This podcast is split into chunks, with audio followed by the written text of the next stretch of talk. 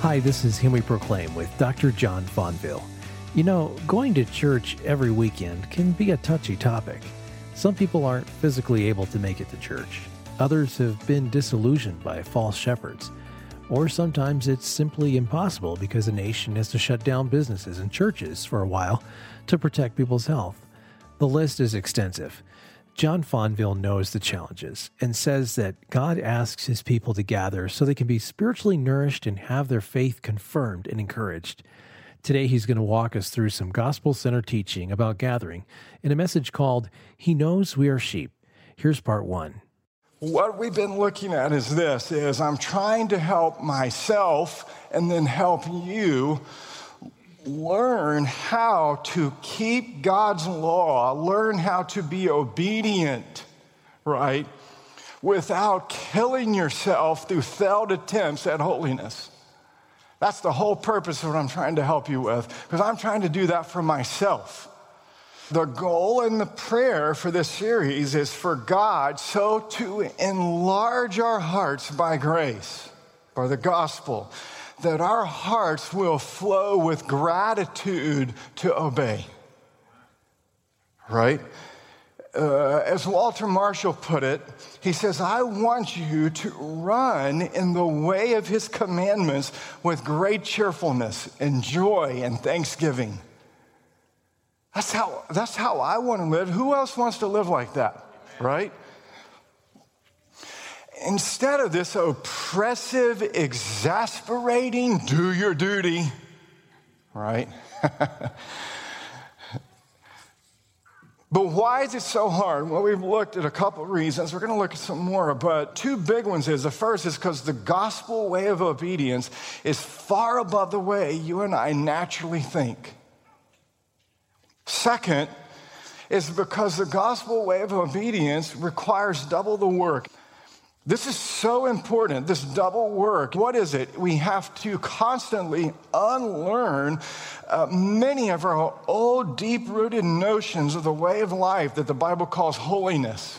Also, we have to learn the true gospel way of obedience of the pursuit of holiness, of godliness. And I said that the, a word of caution is needed here because when it comes to this double work of unlearning and relearning, there's a potential danger involved, which is this. Too often, when, when believers hear, oh gosh, I've got double work, I have to unlearn and I've got to relearn, they make the mistake of thinking that this double work is a solo effort. But I take you back to Ephesians 4 because from Ephesians chapter 4, it destroys this notion of self feeding. The problem I said with self feeding is that sheep don't feed themselves with proper nutrition. Listen again to what this Australian sheep farmer said. He says, a quote, he says, if anyone tries to tell you that sheep have an instinct to eat the right food, just laugh.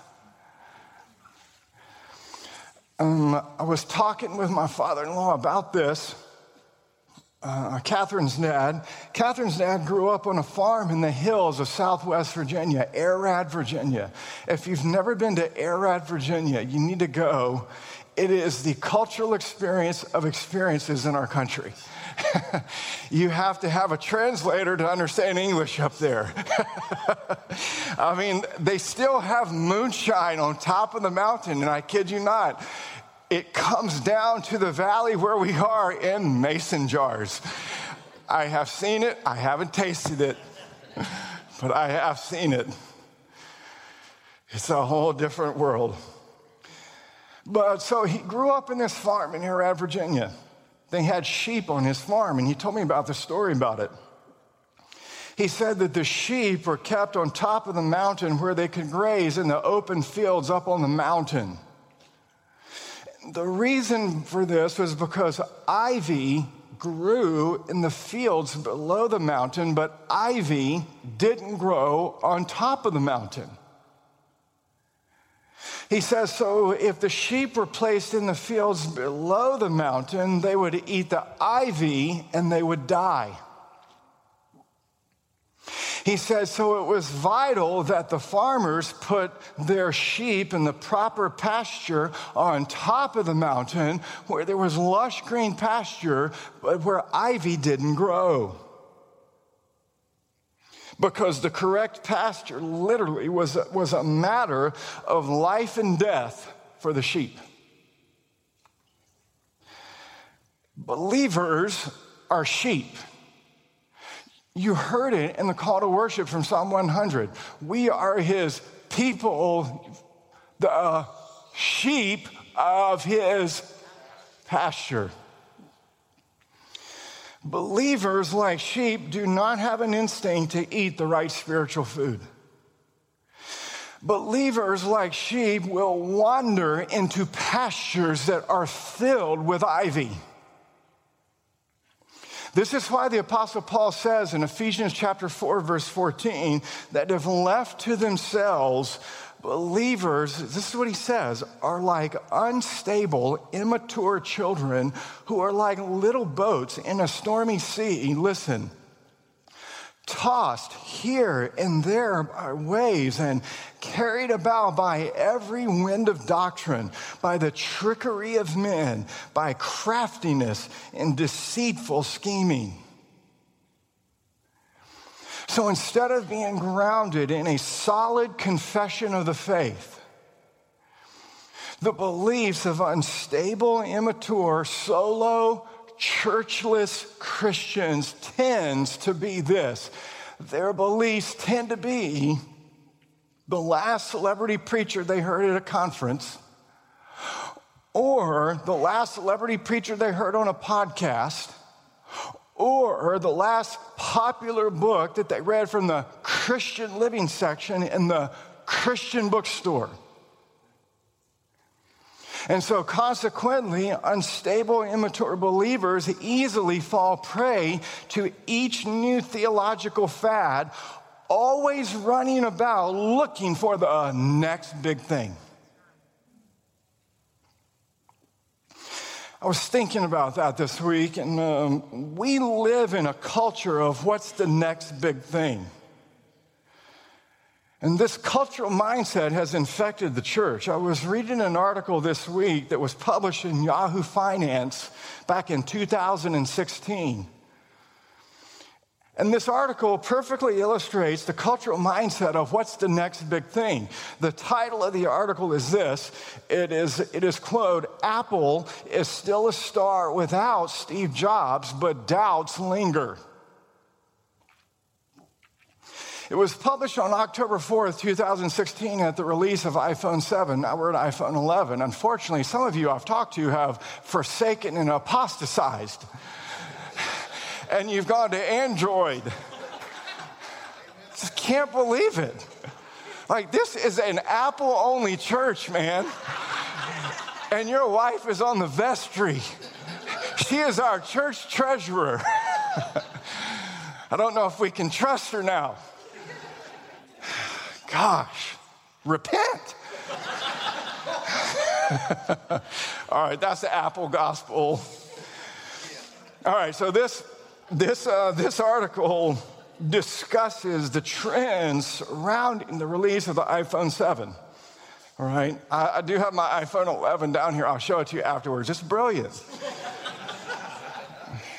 Uh, so at the time of this article, listen to this. This is crazy. Apple was valued as the world's most valuable corporation. It was valued at more than $600 billion. Would somebody just write a letter to Apple and say, Would you build Paramount a cathedral? Wouldn't cost him a dime.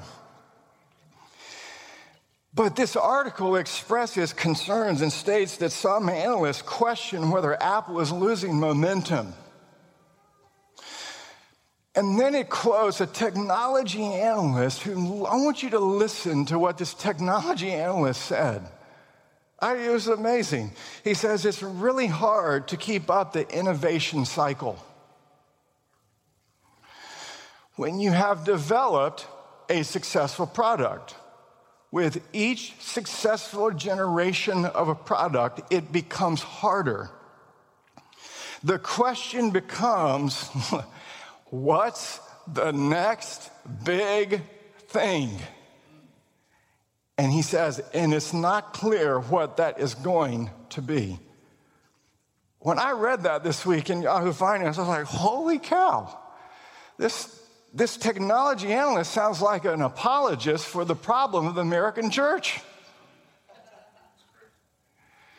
This is precisely the problem with churches who fail to ground believers in a solid confession of their faith. I want you to know I'm teaching you the church in catechism class, a solid confession of faith of 39 articles. Please come and learn what you now believe as an Anglican church.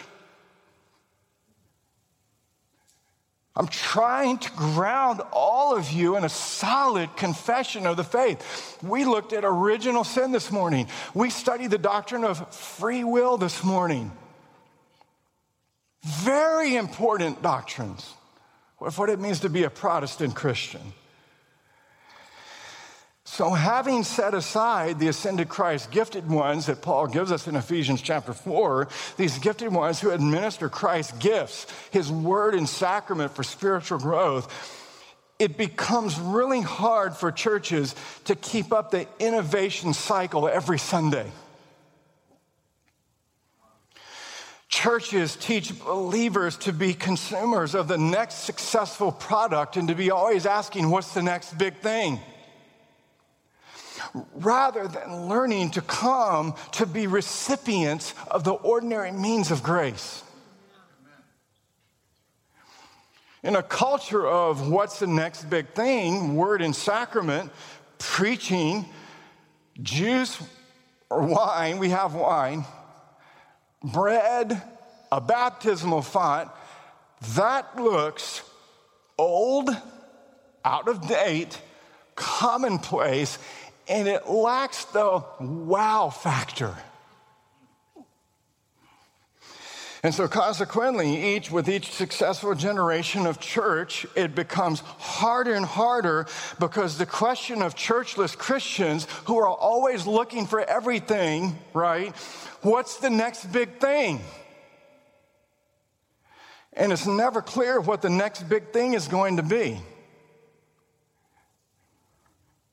And so, because of this mindset of always looking for the next big thing, the Apostle Paul says in Ephesians 4, verse 14, believers become vulnerable, vulnerable sheep to the trickery of men by craftiness in deceitful scheming. Or to use the sheep metaphor, believers are constantly feeding in the wrong pastures filled with deadly spiritual ivy.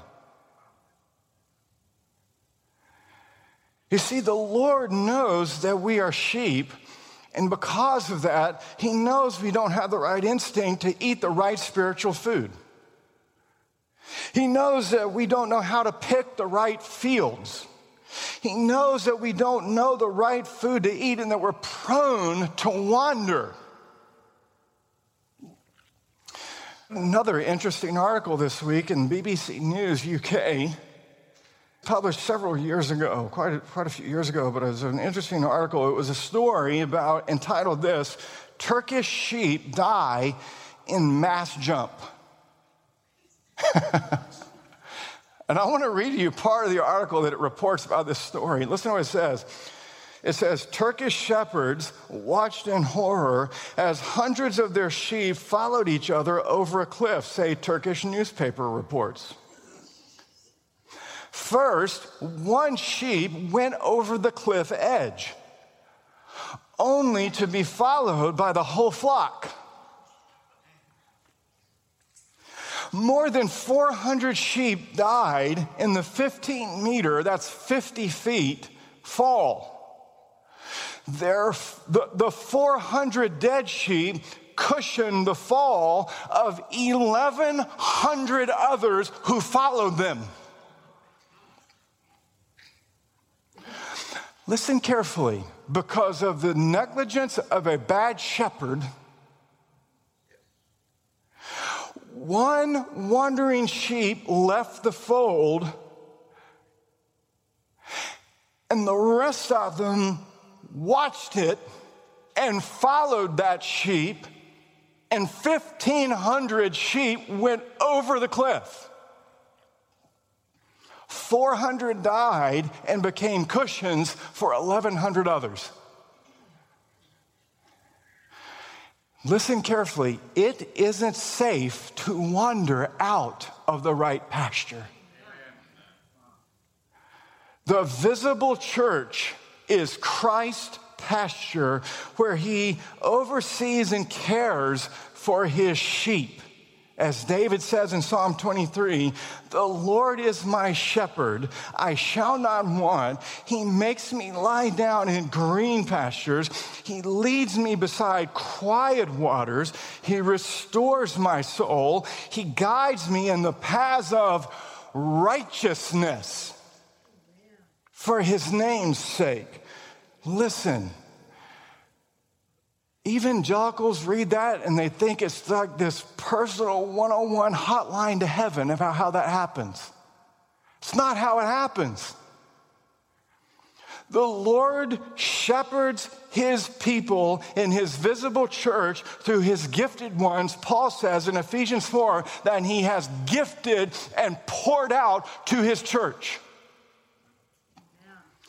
And the gospel that these gifted ones administer to the church, word and sacrament, is the green pastures, it is the quiet waters, and it is the path of righteousness.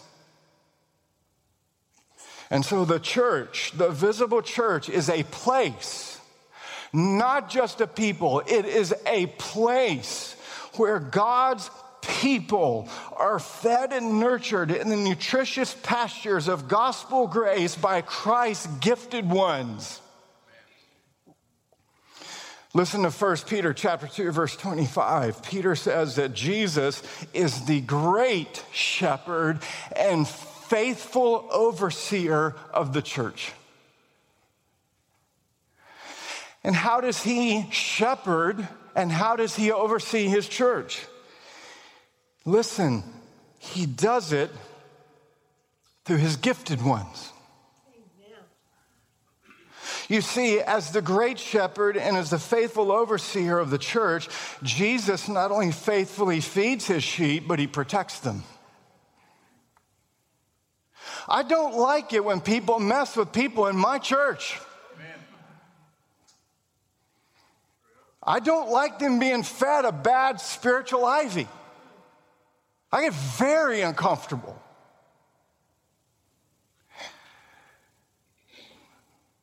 And so, after the ascension of Jesus, however, he no longer dwells among the church with his visible presence. He's, I don't see him this morning in flesh and blood right now. So, how is he with us and overseeing us and shepherding us? Jesus continues to rule and reign over his church through human ministers. They are his instruments, they are his voice. And in Ephesians chapter 4, Paul writes that when Jesus ascended, he gave gifts. He gave gifted ones to the church, human ministers through whom he has chosen to exercise his rule and reign in the church. Ephesians chapter 4, verse 11, the risen, ascended Lord has graciously delegated, listen, the title of shepherd to human ministers. The exact same title that Christ is the great shepherd. Titus chapter 1, verse 7, he calls these human ministers overseers, episcopos, bishops, which we now have, who oversee me, who I'm accountable to who oversee you, who you are now accountable to. Because these qualified men, God uses, Jesus uses to govern and protect and feed and nurture his sheep. John Calvin uh, in the Institutes has an amazing discussion of this about the dignity and importance of the human ministry that God has gifted to his church. Listen to what he says.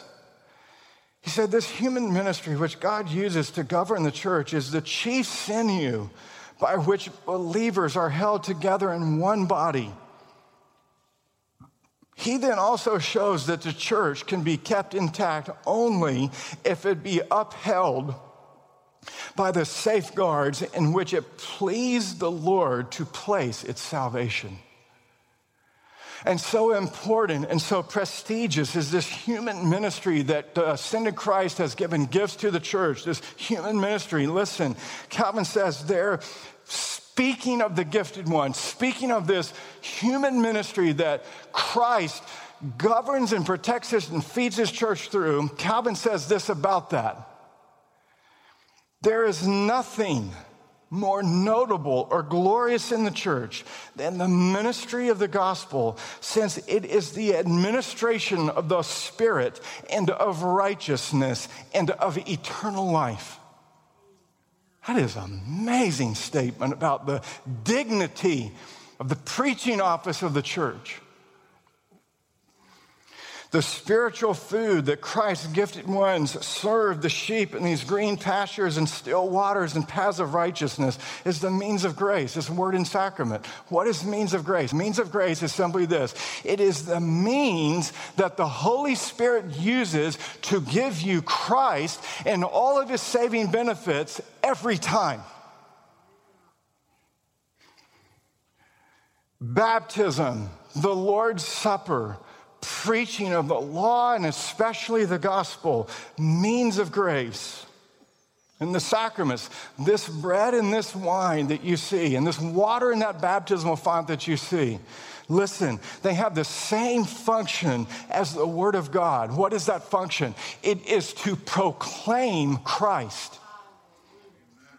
When you walk through those doors in the front of the church every week, and the first thing you do is you walk smack into that baptismal font, it's there so that you do that because it's proclaiming to you Christ. This bread and this wine that you're looking at right now on this table, it is a visible, tangible, physical proclamation Christ. And so believers hear the gospel through the reading and especially preaching of the word. And when that happens, they are apprehended by Christ through the power of the Holy Spirit. The Holy Spirit creates faith in our hearts by the preaching of the gospel. And in addition to the Word of God, which is the chief means of grace, there are the sacraments, baptism, and the Lord's Supper, which are visible words they are visible proclamation of the gospel. This is what Paul says in 1 Corinthians 11. He says, Whenever you observe this sacrament, he says, you are proclaiming, right? The Lord's death until he comes. And so, through the sacraments, the Holy Spirit confirms our faith. He strengthens our faith. He assures and nourishes our faith. Why, why do we do this every week? Because oh, we want to be high church. No. No. Because unless your faith is confirmed, nourished, comforted, assured, you cannot obey. And we're trying to teach you how to obey because, as I have been grossly slandered all over social media. I am not an antinomian. I'm trying to teach myself and you as a church how to obey God's law and pursue holiness. But you can't do it without the comfort of the gospel because it is the gospel that encourages and motivates and empowers you to obey. And so, in his grace and care for his church, when Christ ascended to heaven, Paul says that he gave gifts Ephesians 4, verse 8, gifted ones to his church for the purpose of bringing believers into the fullness of Christ.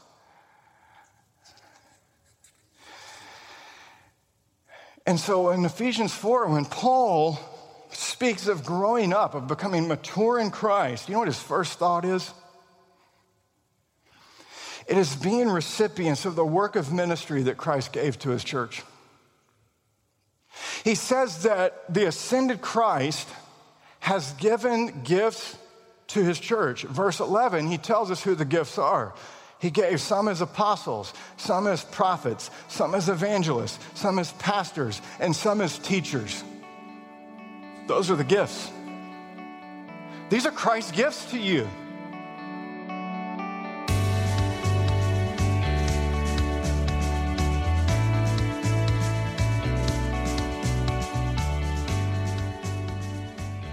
Thanks, John. The message you just heard is called He Knows We Are Sheep, Part 1. More from the Gospel Mystery of Sanctification series coming up next time. The mission of Him We Proclaim is to bring you the gospel of good news each weekday, and it's our prayer that your heart will be filled with joy and a clearer understanding of the gospel and God's Word. If you want to hear a past broadcast, check out our podcast in iTunes or download our app. Just search for Dr. John Fonville in iTunes or Google Play. Him We Proclaim is a broadcast of Dr. John Fonville. If you would like to visit Pastor John's church in Jacksonville, Florida, you're always welcome. You can find out more at paramountchurch.com. Thanks for listening and join us next time.